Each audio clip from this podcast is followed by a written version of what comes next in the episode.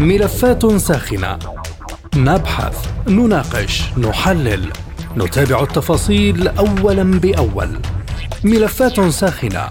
برنامج يلقي الضوء على كل الملفات مع باقة من أبرز المحللين والمسؤولين. أهلا بكم مستمعينا الكرام في حلقة جديدة من ملفات ساخنة وهذه جيهان لطفي تحييكم. في ملف اليوم نناقش بعد تصريح وزير الدفاع الإسرائيلي يوآف جالنت عن شرط للتهدئة مع حزب الله إلى أين تتجه جبهة لبنان؟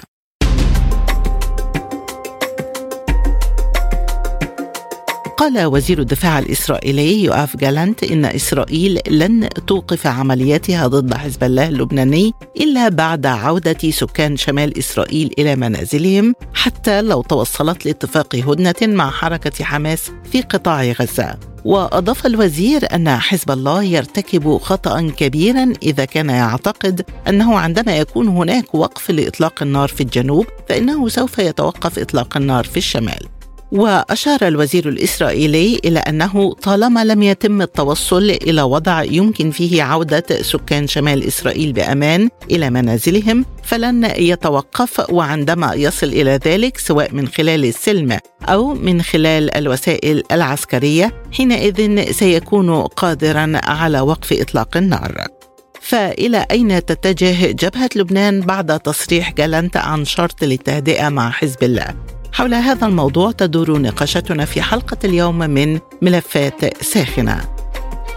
البداية من القدس ومعنا عبر الهاتف المحلل السياسي الأستاذ إيلي نيسان مرحبا بك وبداية ماذا نفهم من تصريحات جالنت بشأن وقف العمليات ضد حزب الله بشرط عودة سكان شمال إسرائيل وهل نحن أمام خطوة سياسية نحو التهدئة؟ عندما صرح جالنت هذه التصريحات طبعا وزارة في آه، الحدود الشمالية بين إسرائيل ولبنان. المقصود من هذا الموضوع أن حتى إذا يكون تهدئة في جنوب البلاد بمعنى بقطاع غزة إسرائيل لن تكف عن مواصله استهداف أنصار حركة آه، منظمة حزب الله. لأن حزب الله خالفت كل القوانين والاتفاقيات التي تم إبرامها عام 2006 بان لا تتواجد أنصار أو عناصر حركة آه، منظمه حزب الله في جنوب لبنان. ولذلك ما قاله جالنت في زيارته إلى حدود الشمالية بأن إسرائيل تواصل استهداف آه، منظمة حزب الله مهما يكون الأمر. حتى أن يتم عودة السكان وعددهم أكثر من 90 ألف آه، نسمة إلى بلادهم حيث هؤلاء السكان أصبحوا لاجئين في دولتهم. ولذلك آه، كل ما تقوم به إسرائيل آه، إبعاد عناصر منظمه حزب الله إلى ما بعد نهر الليتاني. إذا حديث وزير الدفاع بشأن وقف العمليات بشرط هل يأتي في سياق المفاوضات الجارية وربما في محاولة لفتح الباب أمام تسويات؟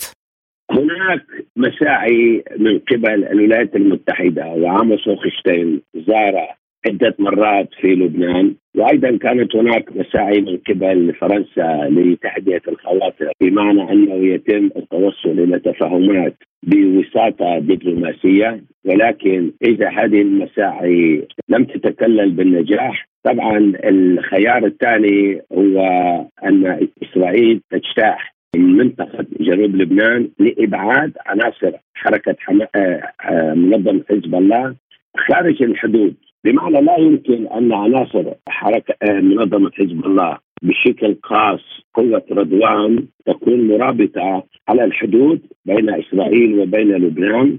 وكلما يشاء حسن نصر الله بدء بالحرب هو يحاول أن يجتاح الحدود بين لبنان وإسرائيل كما رأينا في السابع من أكتوبر عندما اجتاحت عناصر من حركة حماس الحدود الاسرائيل ورأينا ما هي كانت النتيجة. ولذلك هناك مساعي للتوصل إلى تفاهمات والتغلب على نقاط الخلاف الاثنى عشر بين إسرائيل ولبنان. ولكن من يسيطر على مجريات الأمور ليست في الحكومة في لبنان وإنما منظمة حزب الله بإيحاء من إيران.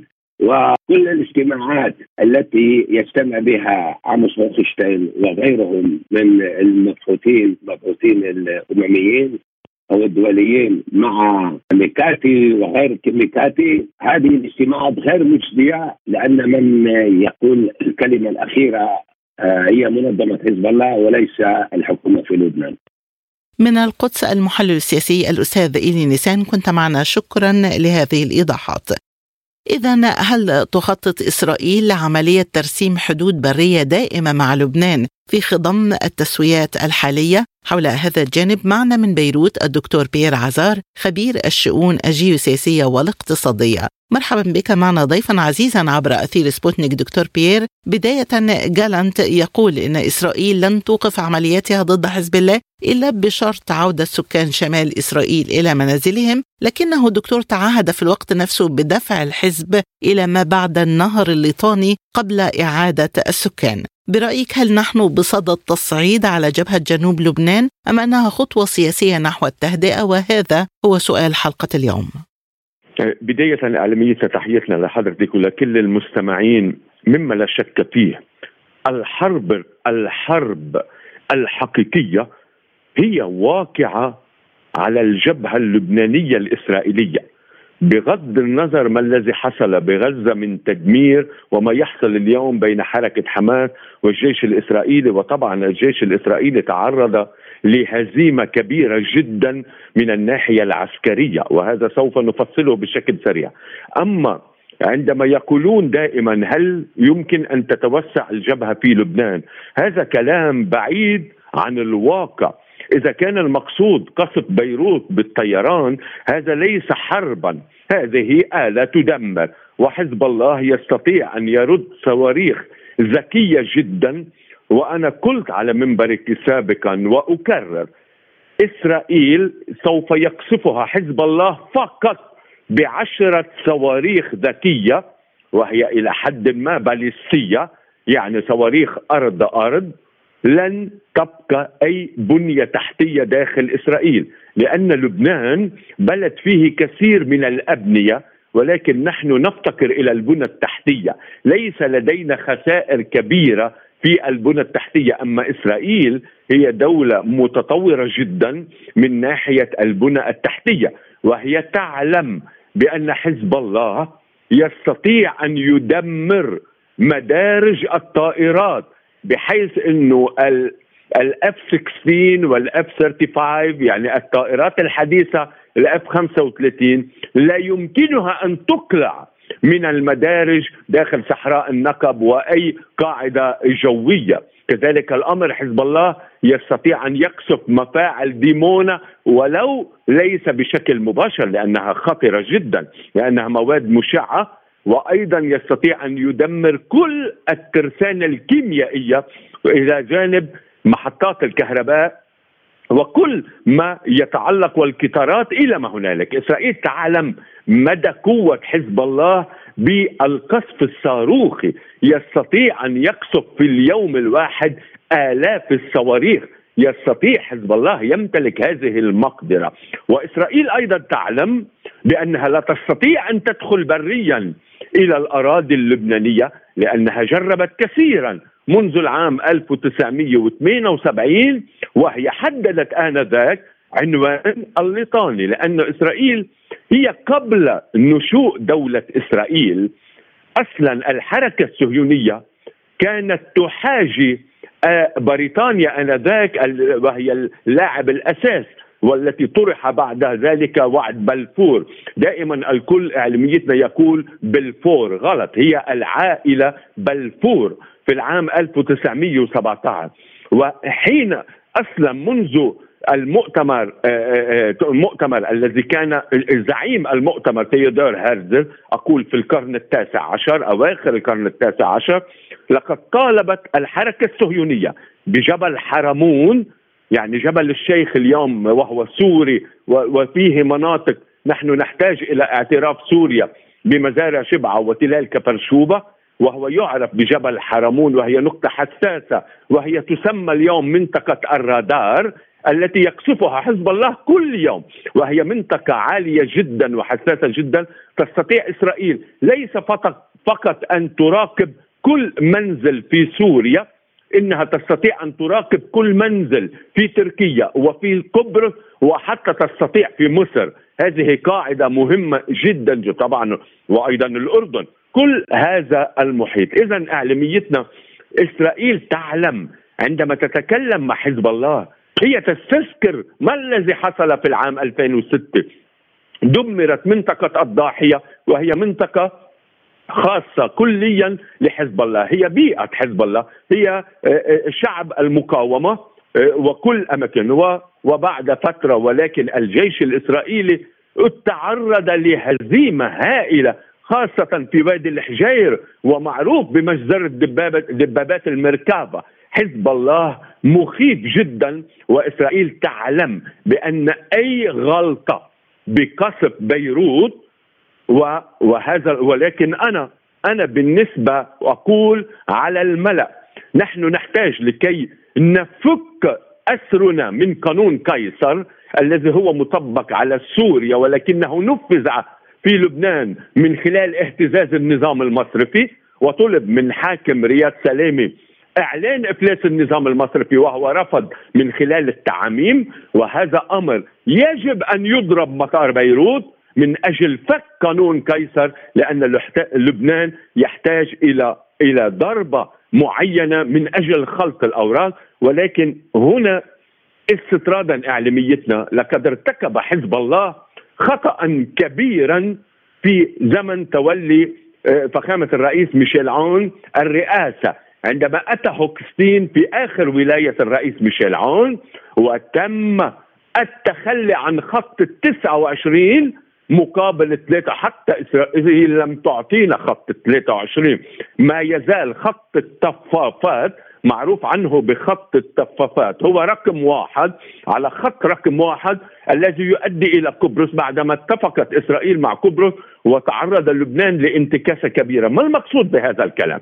عندما تنازل حزب الله عندما قال إنني أنا خلف الدولة وهو يعلم بأن التنازل عن خط ال 29 فقد لبنان 1430 كيلومتر مربع في المنطقة الاقتصادية الحصرية في البحار وبالتالي في قانون الأمم المتحدة للبحار في العام 1982 تصبح الهضبة القارية يعني أقصد الهضبة القارية هي الصخرة التي هي تحت المياه وهي داخلها فيه الغاز والبترول.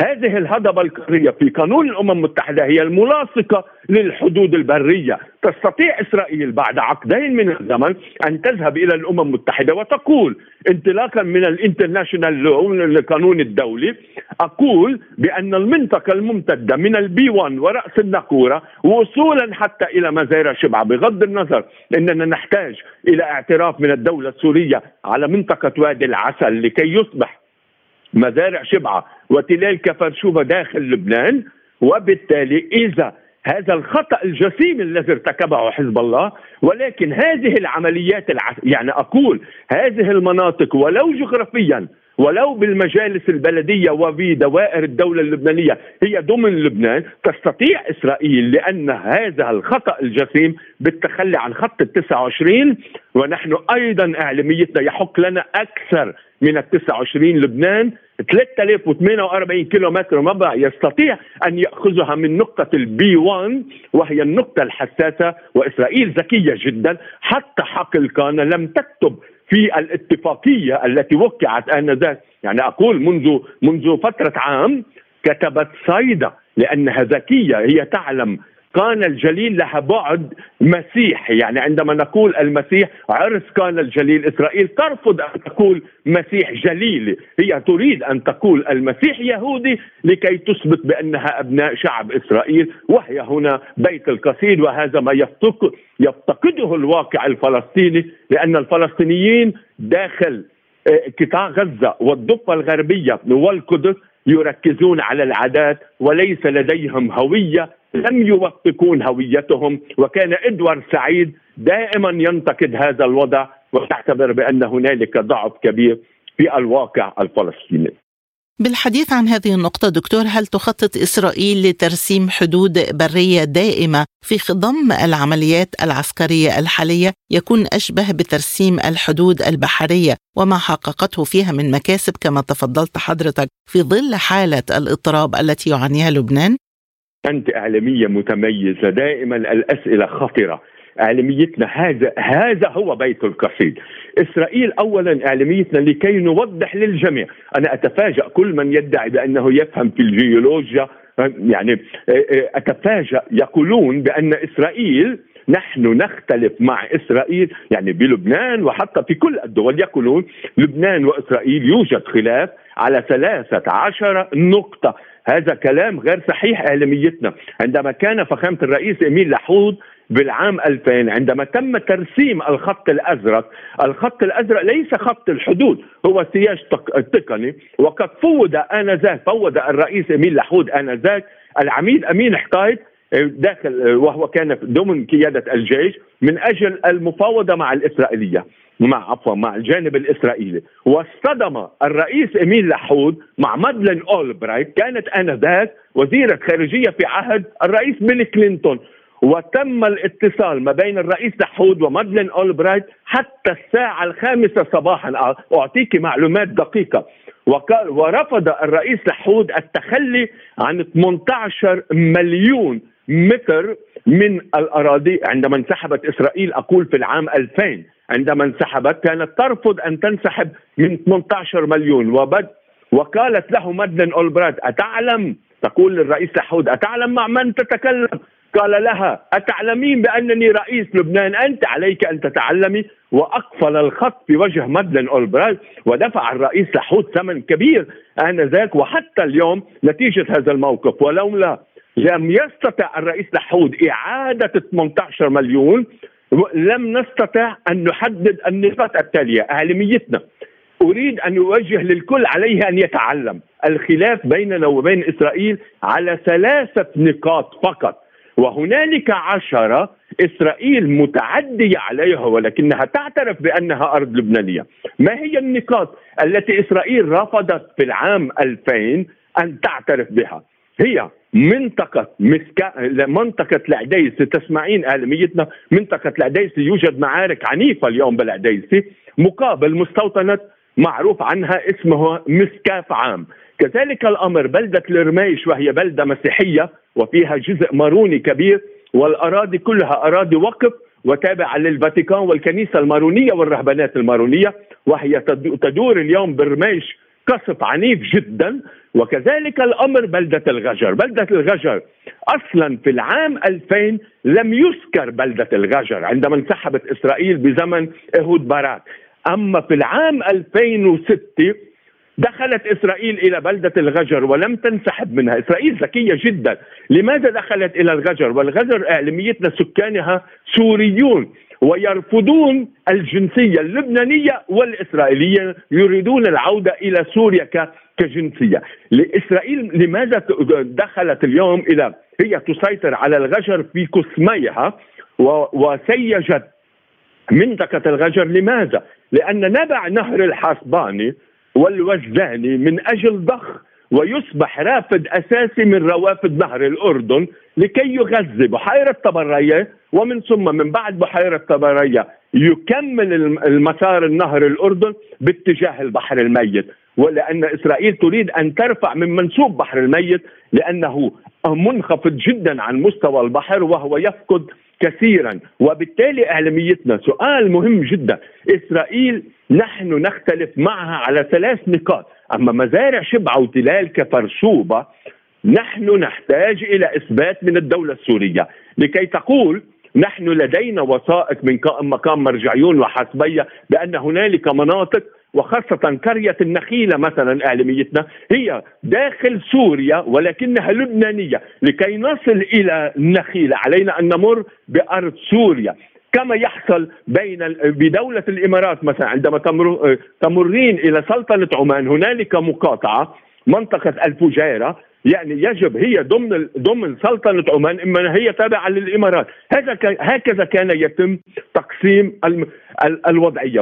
وبالعودة إلى سؤالك مباشرة حزب الله إذا لم يعدل في موضوع ترسيم الحدود البحرية وهذا أمر صعب جدا، لماذا؟ لأن الأمم المتحدة ال United Nation باتت هي طرف في المفاوضة. وبالتالي من الصعب تعديل اتفاقية دولية ولو لم تكن هي بالشكل أو مكتوبه اتفاقية دولية، حزب الله إذا لم يعيد خط 29 فإن ترسيم الحدود البرية لدينا صعاب صعوبة كبيرة. ولكن من حسنات هذه المعارك التي تدور روحاها كل لحظة منذ أربعة أشهر تقريبا إن لبنان يثبت ملكية الخط البري ولكن هذا الأمر خطير في القانون الدولي يفترض إعادة خلق أوراق لكي نستطيع أن نسيطر. إسرائيل ليست دولة عادية.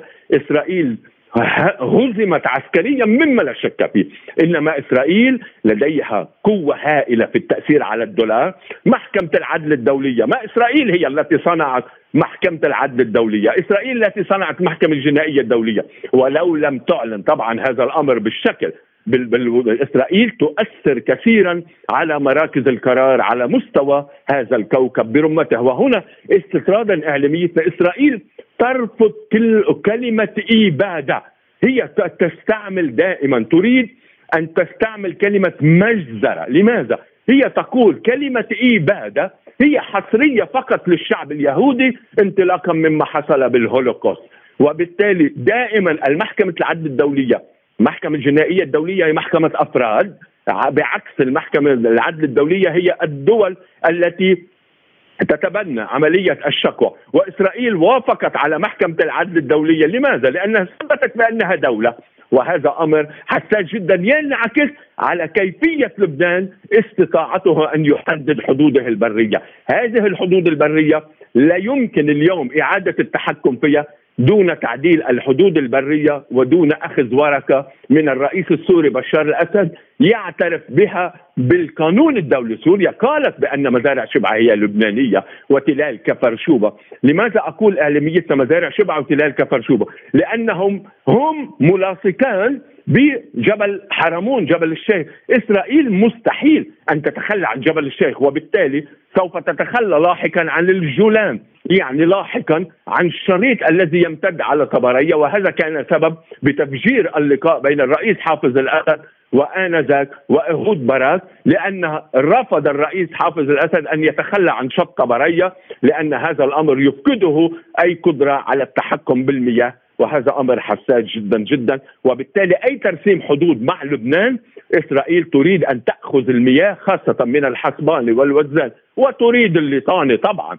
هذا يعني أنا كنت كنت بتيودور هلز طالب بحرمون ونهر الليطاني إسرائيل دائما تقول نهر الليطاني جنوب وشرق نهر الليطاني يعني قرار 1701 هو يقول بمنطقة شريط آه، آه، يمتد من نقول باتجاه لا يدخل مزارع شبع أو تلال كفرشوبة إنما يقول الجيش اللبناني إلى جانب الأمم المتحدة المعروفة عنها باليونيفيل ولكن الأمم المتحدة لم تكن محطوطة تحت الفصل السابع عندما قيل مؤخرا بإمكانية دخول قوات متعددة الجنسيات وحتى بريطانيا اقترحت وحتى بلجيكا وحتى هذا طبعا حزب الله لن يقبل لأنها تصبح قوات دولية تستطيع أن تستخدم العسكر عفوا السلاح مثل ما حصل في العام 1983 وتصبح قوات متعددة الجنسيات وليست قوات دولية.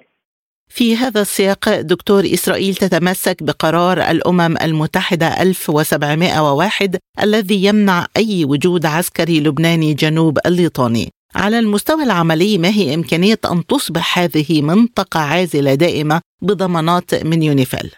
مستحيل إعلاميتنا مستحيل حزب الله. أصلا إعلاميتنا حزب الله ليس على وجه الأرض.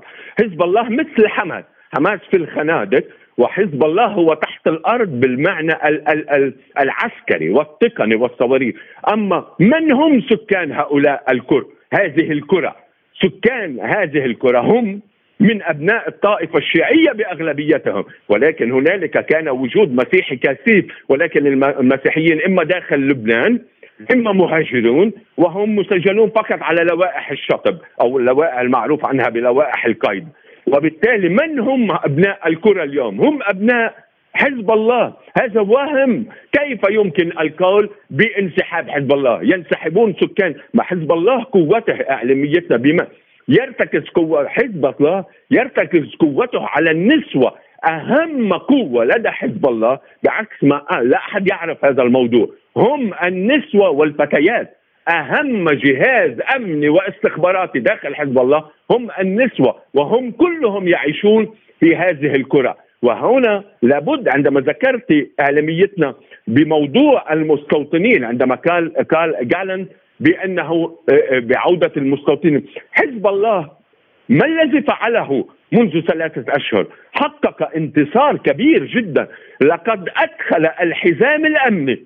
الذي كان مرسوما ضمن مندرجات القرار 1501 1701 الذي كان يقول بضرورة الانتقال حزب الله وانسحابه باتجاه جنوب الليطاني وهذا وهم طبعا لن يحصل لا اليوم ولا بعد عشرات الألوف من السنين وقد شرحت انهم أبناء المناطق وبالتالي وما الذي فعله حزب الله؟ لقد فعل وأدخل وجعل الحزام الأمني ينتقل من لبنان إلى أراضي المستوطنات وباتت إسرائيل. هي مجبرة على فعل حزام امني عندما تم تهجير المستوطنين إلى الداخل الإسرائيلي وهذا ما تسعى له حركة حماس داخل آه، قطاع غزة. وبالتالي إسرائيل أمام معضلة كبيرة، إسرائيل تستطيع أن تدمر، تمتلك مئات الطائرات مما لا شك فيه، تمتلك غواصات ولكنها لا تستطيع بالقوة البرية مهما استطاعت أصلا إعلاميتنا خسائر الجيش الإسرائيلي مهولة؟ ولكن لماذا تقول إسرائيل فقط 200 ضابط ولواء وجندي؟ لأن هؤلاء لديهم أهل داخل إسرائيل. إنما إسرائيل لأول مرة وهي طبعا في الماضي استعملت ولكن هالمرة بشكل واضح. كل الذين يقاتلون في غزة هم من المرتزقة. ليس لديهم أهل داخل إسرائيل. وبالتالي إسرائيل وكذلك الأمر في لبنان. لا تستطيع لا تريد يعني لا تقول إسرائيل بأنه قتل لي مثلا 2000 جندي لأنهم من المرتزقة غير مسؤولة عنهم. وهذا كان الشرط لدخولهم بالجيش الإسرائيلي ودفعت لهم آلاف الدولارات. وحزب الله ما الذي يفعله؟ بالأمس اعلاميتنا أقول بالأمس يعني منذ عدة أيام. تخيلي في منطقة رأس الناكورة وهذا ما أقول أنا على البيوان هنالك قاعدة حساسة جدا لإسرائيل تجسسية على البحر.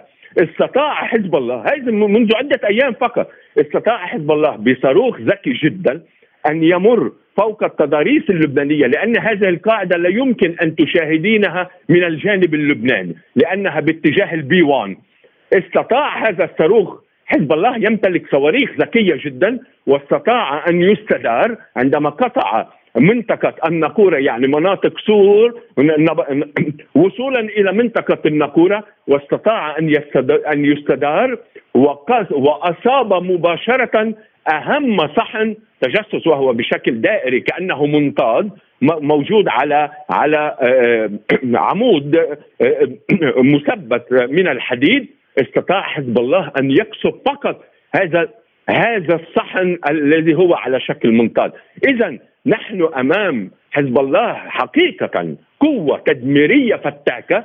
شباب لديهم قدرة قتالية منقطعة النظير متسلحين بإرادة إيمانية. دائما يقولون ينطلقون من بعدهم الايماني وهم يعتبرون بأن الفئات الشيعية في لبنان تعرضت لاضطهاد كبير. وهم إنما يدافعون عن أرض لبنان، طبعا هنالك شرائح كثيرة في لبنان لا تتفق مع هذه النظرية وخاصة في الشارع يعني في جزء من الشارع المسيحي وجزء من الشارع السني. بحديثي إلى الدكتور بيير عزار خبير الشؤون الجيوسياسية والاقتصادية نكون وصلنا لختام حلقة اليوم من ملفات ساخنة. للمزيد زوروا موقعنا على الإنترنت سبوتنيك dot ae مستمعينا بهذا نصل وإياكم إلى نهاية هذه الحلقة من برنامج ملفات ساخنة. طابت أوقاتكم وإلى اللقاء.